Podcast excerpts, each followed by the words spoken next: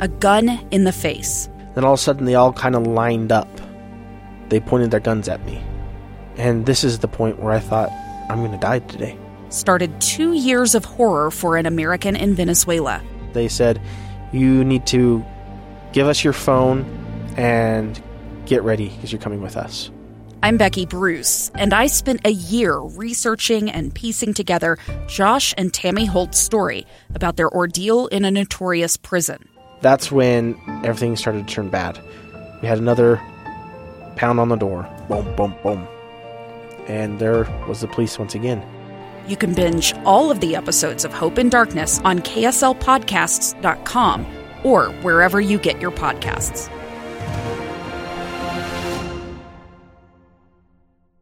Utah's best athletes count on flexibility, speed, strength. And the Jazz pick up their 22nd assist. So they count on University of Utah Health. Real Soleil puts this game away. And so can you. Leading doctors, a world-class environment, award-winning innovation, care to be great. 14 unanswered by the Utes. University of Utah Health, caring for Utah's best and yours. Schedule your appointment now at uofuhealth.org slash care to be great. Welcome into another edition of the Rival Insiders here on KSLSports.com. I'm your BYU insider, Mitch Harper, joined as always every Tuesday at noon. A little bit later today. It's okay. Hey, got to be flexible. Uh, Utah insider, Michelle Bodkin. Uh, you can follow her on Twitter at Bodkin KSL Sports. Follow me at Mitch underscore Harper and follow all the KSL Sports social media feeds Twitter, Facebook, YouTube. TikTok, Instagram. We are everywhere. Uh, KSL Sports is taking over the world, as we like to say. Uh, so we've got a lot to get to. Week four recap, uh, week five, interesting slate of games, and then, of course, our week five college football picks. Utah last week had a dominating win over Arizona State. BYU uh, took care of business against Wyoming, but it feels like with these two teams right now, Michelle, the big storyline is injuries and Brant Kuithe out for the season for Utah. Coach Kyle Whittingham announced that. Where does Utah go moving forward without Keithy on the team uh, this season? Yeah, it's it's a great question. You know, I I feel like Utah's depth is good enough to handle that. There there was a point in the Pac-12 early on that you know losing a guy like Kuithe pretty much would have probably meant the season's over. I think they have some guys that can step up and and kind of help fill those shoes. Uh, it's probably going to take more than one guy uh, because you know Kuithe was just so so so good. But uh, you know they they really like Thomas Yassmin and holy cow his his one catch in that ASU game, he took guys for a ride for 72 yards, which was just insane. So I, I think there's a lot of promise there. He's big, he's athletic as well. Uh, you know, again, got to give him a little bit of time to adjust and, and get his feet wet, but I think he's someone that can kind of step up big time. I also think you could potentially see Micah Bernard, you know, running a little bit more through the center of the field, picking up some of those reps. He's very quick. He has great vision, good hands, uh, kind of aggressive uh, at, at the end of plays. He's not afraid to throw a hit. Yes, he's a, a running back, I would say wide receiver hybrid, but you know, he can kind of fill that that Covey role and maybe do a few things that Brant Kuithe does as well. And then who I mean, who know who knows who else you you know maybe steps up and and takes some carries. Maybe they look at Ja'Quinden Jackson. I, I don't know how good his hands are. I don't know if that's something that they've tested or looked into. Uh, but I mean, he has nice size and athleticism as well. That maybe you can do some things with him. It, and, and maybe it's down the road. Maybe you let him kind of warm up to the running back situation. But I, I think there's guys that they can use to kind of help fill that role. Again, I don't think it's going to be a single person. Uh, Kuithe's just a very special player and you know they're we're just going to see how good their depth really is. Do you think it alters the outlook of Utah repeating potentially as Pac-12 champs? I mean, USC uh, is a huge threat. They escaped with a win in Corvallis, which is always a tricky spot for the Trojans in the past. But uh, do you, what do you think this does for Utah's chances of repeating in the Pac-12?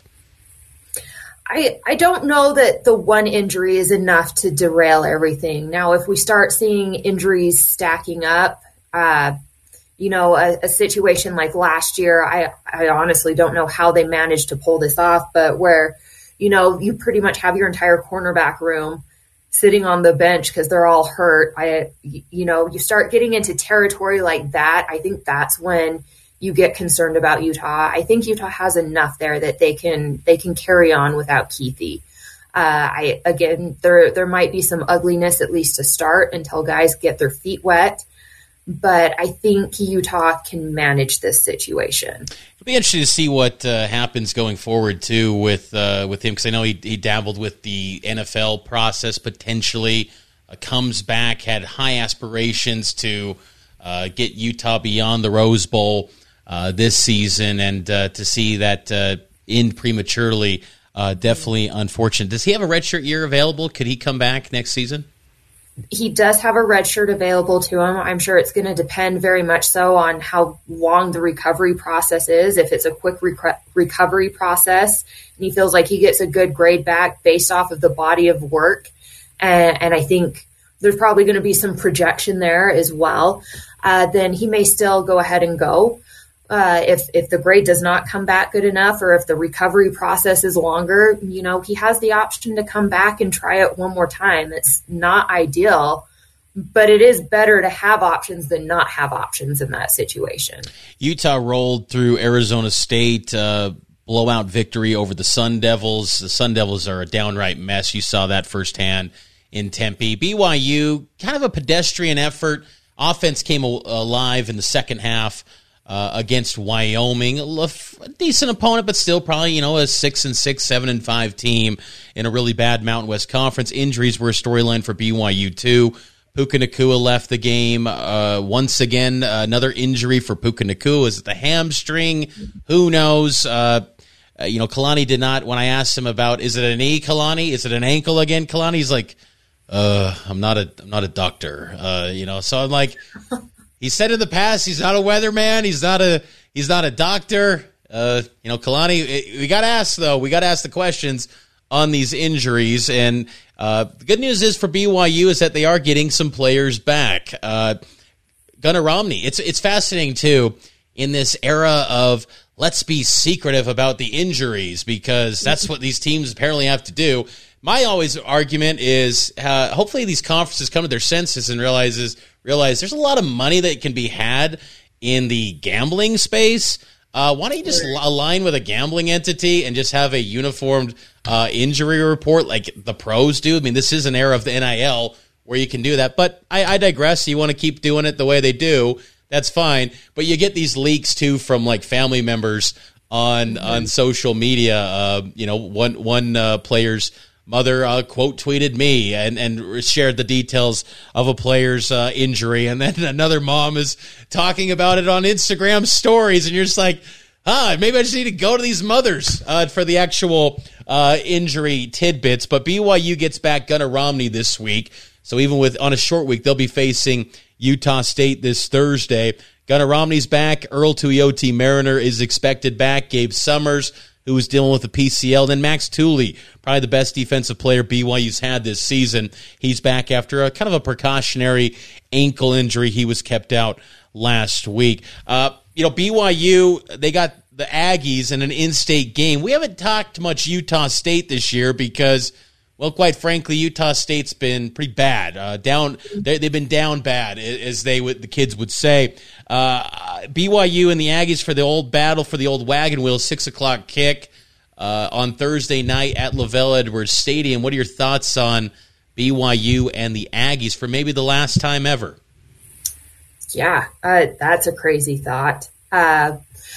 I, I honestly, I think BYU should probably handle them very well. The the one thing that's a little bit is it is a rivalry game, and even the most terrible teams. I mean, we've seen how many times have we seen this with Utah and BYU, where one really is kind of better than the other, and and obviously so, and yet the game ends up being closer, or the one you don't expect to win wins. Uh, I, I still am confident. I think BYU's got this one, uh, and especially having guys coming back from injury. Uh, that has to be a huge confidence booster. I don't know what Utah State has to hang their hat off of as far as, you know, boosting their confidence at this point. They're they're just a mess. They're not good. Uh, but I, I don't know. Maybe they maybe they can dig a little bit deep and, and find some of that rivalry fire, fire and and bring it to the game. But I just I think they're going to get outmatched. Yeah, I, I, think BYU wins comfortably. I think this will be a uh, a blowout win for BYU. I just think this is a, a difficult spot. I'm surprised how uh, quick it's turned for Utah State from Mountain West mm-hmm. champion a year ago to now a team that their lone win is barely beating UConn. Uh, very surprising uh, to see the, the turn of events uh, for Utah State. Their quarterback situation is not great. I think a lot of people in the Cache Valley want to see Lega, who won that LA Bowl last year. Uh, I'm with them. I think that if they had Lega in there at quarterback, uh, he might give them a, a, spark of life. But seems like uh, Anders, Coach Anderson, is rolling with uh, Logan Bonner uh, through thick or thin. I'm curious though. Like I said, this could be the last game between BYU and Utah State for a while. Utah, when they went to the Pac-12, the last time they played the Aggies, I believe, was 2012 up in up in Logan, uh, a game that Utah uh, lost that last time. Do you think BYU and Utah are just forever done playing the Aggies for their foreseeable future, and they'll never play them again?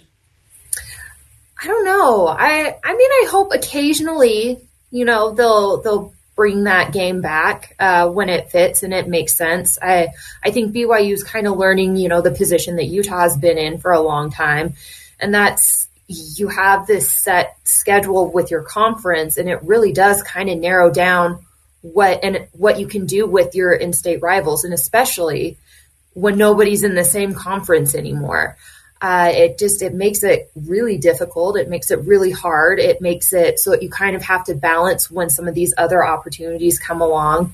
You know utah's had opportunities with michigan and florida. How many how many tough games do you want to play to open up a season? It's it's all stuff that has to be weighed. And and these rivalry games you know again regardless of what you kind of think about these teams going in whether you think there's a clear cut this person's going to win or this person's going to win or this team's awful. Everybody always tends to show their best in the in rivalry games. Usually. there's been a couple of occasions where that's not been the case, but for the most part, you know, you get people's best efforts. They want to win that game. It means a lot. There's some emotional attachment there. You don't want to be the lo- on the losing end of that game. So I, I like I understand Utah's position. I understand BYU's new position. It's it's hard. It's hard to kind of judge what it is you want to do with that. But again, I hope there's instances where you know it does make sense. There is the space, and they make the time for it. I think it's just a, a tricky spot with uh, Utah State. I mean, you just don't see Power Five teams roll into stadiums that hold less than 30,000 fans. Uh, that's just mm-hmm. not common operating procedure. And, uh, you know, the Aggies, they're in a spot where they don't want to just play a bunch of one off games on the road. They want some return visit, and rightfully so. There's history with BYU and Utah. You know, I, I wouldn't be surprised if maybe down the road BYU gets Utah State back on the schedule. I hope that we see in college football with the 12 team playoff that this becomes now a sport where you ditch the FCS game and start mm-hmm. playing in the third game or you know third non conference game say Utah State. I know you know because then even if you lose that Utah State game, you go into your conference and you win your conference title, you're going to be playing for, you know, in the college football playoff. You're not going to be uh, doomed to play uh, Utah State because that's that's why I think the 12 team playoff is such a great thing. People talk, you know, that the the regular season is now ruined in college football. I think the regular season college football is at its absolute worst right now because you already have a bunch of teams that feel like their their season's lost. They're already firing coaches. They're done with the season. Uh, you would still have something to play for if the 12 team playoff was in place. I know the whole financial structure of you want to help the FCS and the ecosystem of football. But to me, get rid of the FCS game. I'd rather see a BYU Utah State, a Utah Utah State game. It's just better for the fans. It's better from a content perspective. No one wants those FCS games anymore. That's what I would like to see. But yeah, I think BYU circling back to Thursday night, they're going to win big, uh, and uh, we'll see when uh, BYU and the Aggies lock it up again uh, for a future meeting for the battle for the old wagon wheel. Utah is in the thick of conference play after going one and zero oh, with a win over Arizona State, as we touched on. Uh, number 12 Utah takes on Oregon State, a high noon kick on the Pac 12 network.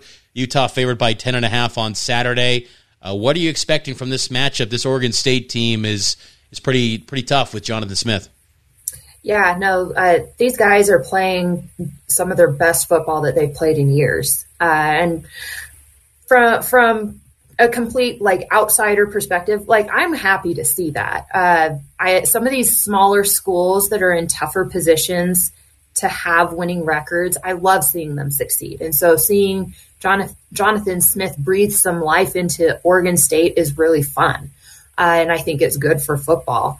But as far as this Utah game goes, it's uh, for me, it's tough to say how this one's going to go there because there's a few things at play here that I think make this more interesting than maybe it seems on the surface. For starts, you do have, you know, Oregon State's a plucky team, like they just are, and they proved it last year. They knocked Utah off, they beat them. Uh, granted, that was up in Corvallis, uh, which kind of brings the next point. Oregon State's been fabulous at home they've struggled a little bit on the road. So, you know, is is that going to be a factor or have they kind of worked their way through that and figured that out and they're going to perform a little bit better on the road this go round? Then on Utah's end of it, you have again maybe a little bit of a revenge factor. You don't like that you lost this game last year and so you want to come in and prove a point and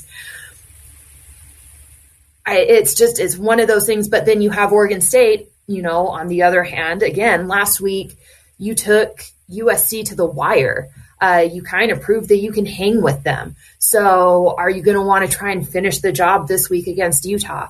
I think this is going to be a really tough fought game. I, I, Utah could pull ahead. I don't know that they do. I think Oregon State's going to stick around. Uh, if this was a night game, I might feel a little bit differently but I do feel like it being a day game neutralizes the home field advantage a little bit for Utah. Uh, so I don't know. I don't know how much Oregon State's really going to be affected uh, in, in, that sense. Uh, I, I, think it's probably going to be another close game. That that's kind of my feeling. I think it's probably going to be and and it might be that Utah pulls away a little bit, but it's going to be you know they're ahead by ten or or something like that. Like it's it's enough, but it's not like a blowout. Yeah. Do you feel like? I mean, it feels like this is far and away the toughest test since Florida. I mean, because I, I, just feel like since that Florida game, I I don't know if Utah's really been tested much. Yeah, uh, I I I think based off of the way things look now, yes, this does look like probably the toughest test that Utah will face. Uh, this is kind of the first team with a real pulse that that they're going to be facing and, and kind of seeing where where they stand. Uh, I, I think there was some hope that it could be ASU, and that just was not really the case. Uh, I think they're going to get a better fight from Oregon State this week for sure. Yeah, Oregon State's interesting. I I would I'd pick Utah to to win, but yeah, it's it's a hard line. I mean, ten and a half mm-hmm. is uh, it's it's because I yeah you're right. I think I could see this maybe being a one possession game, but I don't know. Like I, I feel like with with Utah uh, at home, I just would always I, I can't picture them dropping a game to the Oregon State still. But you know, Jonathan Smith's done a great job with the uh, uh, the infrastructure that program. He just seems like a great fit of Oregon State. Uh, Mo Diabate though could come back. It sounded like with uh, uh, Kyle Whittingham's press conference this week, which would be a huge boost to linebacking room. Uh, having Clark Phillips back was huge last week, so I would still go with Utah. I think they slightly cover, but yeah, I mean, I think it'll be a good test. This is a this this three week stretch. Oregon State, UCLA, USC this is going to define Utah's season. Absolutely, absolutely, yeah. That uh, this is probably going to be the toughest stretch. Uh, and and honestly, let's add Washington State into that. Yeah. Washington State's been playing some great football. Utah's going to have to travel on the road on a Thursday to to the Palouse, and we all know wild things happen on a Thursday mm-hmm. night in Washington State. So uh, it's it, October is going to be a tough month, I think, for them, and then it should even out, mellow out a little bit come November. Yeah, I think the overall Pac-12 is is much better this year. Uh, I think that it's you know it's interesting the Pac-12 and Big 12, the leagues that have been kind of act looked at as their afterthoughts now I think they've put out some of the best top to bottom products so far this year. Colorado being the the lone exception. Colorado Colorado is just horrendous. They are so bad. Uh, but but yeah, I think that both the leagues have been really good uh, in the Pac-12. I think this could be a shape up to be a pretty good year for the Pac. Mm-hmm. Let's go to our Week Five picks though, because there are some good uh, Pac-12 games on the slate that we got to get to, and also some Big 12 games too. Uh, last week, both of us seven and one on our picks, so a very good week for both of us. And let's get into. And you still hold a lead, four games on me. Got to make up some ground here, so hopefully I can pull uh, close the gap a little bit. Let's start off with a Friday night game at the Rose Bowl. There's going to probably be 3,000 fans there. They're selling tickets at Costco. They've in an era of inflation, UCLA is bucking the trend and decreasing prices. They're trying to give them away to UCLA fans. Two undefeated teams, Washington, UCLA on a Friday night. How do you see this one playing out? Uh, I'm kind of leaning towards Washington. I, I, think Washington's another team. It looks like they're pretty good. Uh, and I don't know that anyone necessarily expected them. I think there was hope that they would be better this year. I, I don't know that anybody really envisioned them like knocking off Michigan State, and I forget some of the other ones that kind. Of, I, I mean, were kind of a big deal for them, uh, and they've looked really good. UCLA, I still, I'm not totally buying them still, I, and I don't know what it is, and maybe it it's partly the fact that their fans don't show up and they're having to sell tickets at Costco. Uh, but I, there's something just a little bit off about UCLA. I think I'm a little more bought in on on Washington. I am going to go UCLA. I, am going to go with the Bruins. I, I, I one, I got to close the gap, but two, I'm going to say, you know, I don't think there's going to be any home field advantage, clearly, but because uh, yeah. it seems like that fan base is totally sour on Chip Kelly. But uh, I will say UCLA. I think there's there's going to be one slip up. Uh, for Kalen DeBoer uh, in his first year, and all the good times are rolling right now for Washington. Friday night, I'll go with UCLA, and I still like the quarterback play. I know Penix has been playing great for Washington, but I'll still go with DTR and UCLA to get it done. Michigan at Iowa, 10 a.m. on Saturday. Michigan in the top four. They've played no one. Uh, their their non conference was horrendous. They got a little bit of a test last week uh, in a win over Maryland. Uh, Iowa, bad offense, horrific offense. But can Iowa pull the upset? What do you think? I kind of I kind of want to pick Iowa on this one. I think this game could get really ugly, and if it gets really ugly, then I like Iowa in it. Uh, let's roll the dice. Let's let's go with Iowa on okay. this one. I think there's maybe an upset. I you know what I I was honestly thinking this one because I could see this being six to four and Iowa winning it because their defense is incredible, and I don't think Michigan has been tested at all. I will say Michigan though. Uh, go with them, but yeah, I mean, you, you get into Iowa City. That's that's a tough spot. I, I think that could be that's going to be a good game. Number seven, Kentucky at number fourteen, Ole Miss. Last time, this is how weird the SEC is.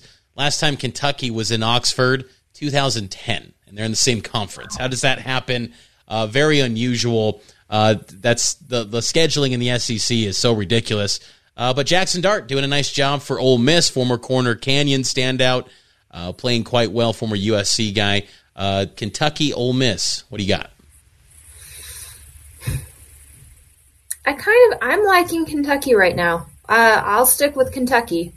Uh, I'm going to go Ole Miss. I'm going to ride uh, Jackson Dart and the Lane Train in the Grove. It's one of those places that was one of my favorite spots I've ever been to in my college football travels. Uh, the Grove is a top notch experience. I'm hoping, hoping BYU keeps them on the future schedules, even when they're in the Big 12 conference, because that is just uh, an amazing experience. But I, I love Ole Miss's offense with Jackson Dart, and I just think at some point Kentucky is due to slip up. But um, this should be a really good football game. Uh, so I'm going to go with Hottie Toddy and Ole Miss. So we're, we're differing on all these. This is a this is a make or break week this for me. we even the playing field. This is how it's going to be done.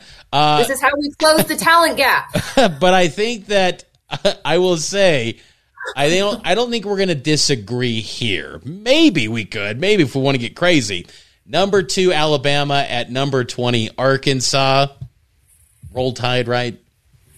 Yeah, yeah. I mean, listen, I've been on the record. I don't think Alabama's quite the juggernaut that they've typically been. I kind of, and here's the thing: they're still really good. They are still a really good football team.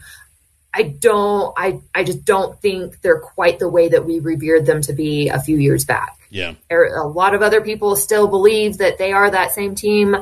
I have questions about that. I do not think Arkansas is the one to test that, though. Yeah. Yeah, Arkansas, the way they lost last week, that field goal hits the top of the uprights. I've never seen that before. Never seen it. It was I know it's the NFL goalpost at Jerry's World, but uh, that was still bizarre. They blew a 14-0 lead. Uh, tricky spot too. I mean, Arkansas, they got a few weeks coming up. Uh, they'll be in Provo. Uh, if somehow they pulled off the upset, it'd be it'd be remarkable. But uh, yeah, I'm going to go with Nick Saban and the Tide. Number nine, Oklahoma State goes to the banks of the Brazos to go to, to play number 16 Baylor. Another great spot on the college football travels in Waco, Magnolia. I'm going with Baylor here. I'm riding the Bears. I think this that win last week was a character builder in Ames at Iowa State. I think they take down Iowa, Oklahoma State again. Big 12 championship rematch. Who do you got? Yeah, I I think I think I'm going to go with Baylor as well. Uh, I really like Oklahoma State, but but I think Baylor's maybe found some confidence again. Yeah, I, I, like them at home. I think so too. I, they they're really tough at home, and I think that you're right. Uh, I think getting that breakthrough win at Iowa State, Blake Shapen still throwing about a seventy percent clip on his passes. Really good quarterback. I think people got a little bit too rough on him after that performance against BYU. He's going to do a nice job for the Bears. Finally, our last game kind of a light schedule, honestly, in the college football, like great game slate mix. Uh, number 10, NC State at number 5, Clemson. College game day is going to be there at this one. Uh, Clemson, I, I, this is a hard game to pick because mm-hmm. I feel like when you talk about maybe teams that aren't as as good as the like the ranking would suggest or how everyone views them, I think that's Clemson. DJU, I'm not sold on him at all. Uh, but I'm not sold on NC State. So I feel like in these moments, go with what you trust, what you typically see, and that's Clemson at Death Valley, probably a rain game, probably a night game, some storming the field. That's what I've known to see the last seven years. I'll go with Clemson. Yeah, I agree. I, I think I'm a little more comfortable going with Clemson, but I also agree with you. I, I don't know that there is back as everybody keeps saying that they are. Their their defense is incredible, but I just still uh, do not trust their uh, their their quarterback situation. They got that right. I feel like they should go with the freshman. Uh, I'm drawing a blank on his name, number two. He looked awesome in that Week One Labor Day night game uh, against Georgia Tech. I, I, would roll with him personally, but. Uh, they keep going with DJU, and hey, it's working. They're still in the top five and uh, control their destiny moving forward. Um, as far as the college football playoff. But that's our picks, and that's our show this week, Rival Insiders, as we're getting messages here on Microsoft Teams now. So that means we got to go. We got to go do our job. Right? We got to go do our angry over here. we got to go do our uh, our daily jobs here. So follow Michelle at Bodkin KSL Sports. Follow me at Mitch underscore Harper, and we will talk to you next Tuesday, uh, recapping this week. And then looking ahead to a bunch of big games Utah, UCLA, and BYU Notre Dame. The season is flying by. We're going to be at the midway point next week. We'll talk to you next time here on Rival Insiders. I'm Dave Cawley, investigative journalist and host of the podcast Cold. In October of 1985, a woman named Sheree Warren left work at a busy Salt Lake City office to meet her estranged husband at a downtown auto dealership. She never made it home. Sheree's car surfaced weeks later in Las Vegas. In the parking lot of a hotel casino. No one knows how it got there. Strange. It was strange. Both Sheree's estranged husband and her boyfriend raised suspicion for investigators. I kind of thought that he might have done something. But no arrests were ever made. In Cold Season 3, we dig into double lives, make new connections in the case, and examine the difficulty raised by reasonable doubt. We want answers just as much as anyone else. They have creeps like that now, too, so nothing's changed. That's the new Cold Season 3 The Search for Sheree, now available anywhere you get your podcasts.